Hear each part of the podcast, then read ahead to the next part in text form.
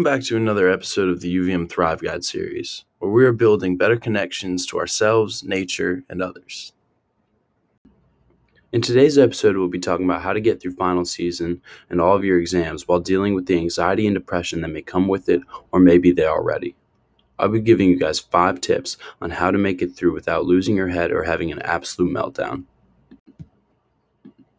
Number one, stay connected with your friends. They will pick you up when you're feeling down and know how to distract you from being upset. They're usually only a text, call, or FaceTime away. Even if they know about how you're struggling or not, someone to talk to may be what you need to distract you from your stress. Alone time may seem nice at the time, but can also put you in a rut that your friends can help you pull you out of. Number two, confide in a school counselor, professor, or advisor. This point is super important in order to keep your mental health in line. Asking for help doesn't make you crazy, it makes you human. These people are here to help you through these rough times and are unbiased in all aspects of your life.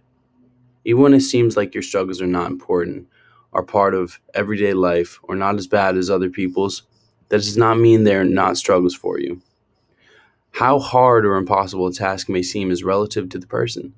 So, talking to someone about your day, about a class or assignment, or about what is bothering you on a more personal level is healthy, especially if you have free counseling on campus. Use the resources you have. No one will judge you, and if they do, then their opinion obviously does not matter to you. It's your health that matters. Number three, stay active if possible. If you don't if you don't have time to work out between study sessions, then make some. You should take breaks within your study sessions so you do not fry your brain for the actual exams. Do some sit up squats or simple small weight exercises during your breaks to get a natural boost of energy and endorphins running through your body for the next part of studying. Forcing myself to do a morning workout has worked wonders for me. It makes me get up, gives me energy, and gives me a boost of confidence for the rest of my day, which keeps me going. You could even work out with a friend or alone as added alone time.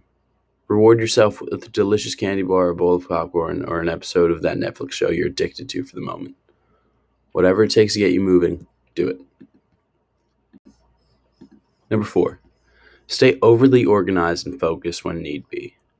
If you do not have assignment notebook, you need to get one.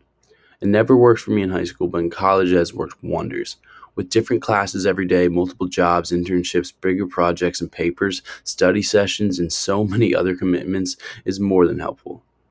Leave yourself sticky notes of things to do or your shopping list for the week. I love color coding my classes and importance of assignments. Is my weakness. Use a whiteboard to schedule all of your due dates. Plus, a clean room and study space makes you feel more productive. Find your niche, and it will take away so much unnecessarily stress in your life. College is the time to test everything that works for you in your adult life. Utilize it. Number five, last but maybe most important. I know everyone says this one, but you need to get a lot of sleep. Nap if you need to. It helps regenerate you, makes you more positive in the morning and the rest of the day, and helps you stay focused longer. Drink a caffeinated beverage and take a 20 minute nap to wait for it to kick in, but also getting a boost from the sleep your body needs. Although do not sleep too much because that can lead to you not wanting to get out of bed. So always find a reason to get up every day before you go to bed.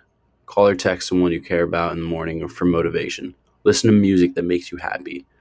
Set yourself up for a great day and do not allow yourself to fall into the rut your body and mind wants to get into.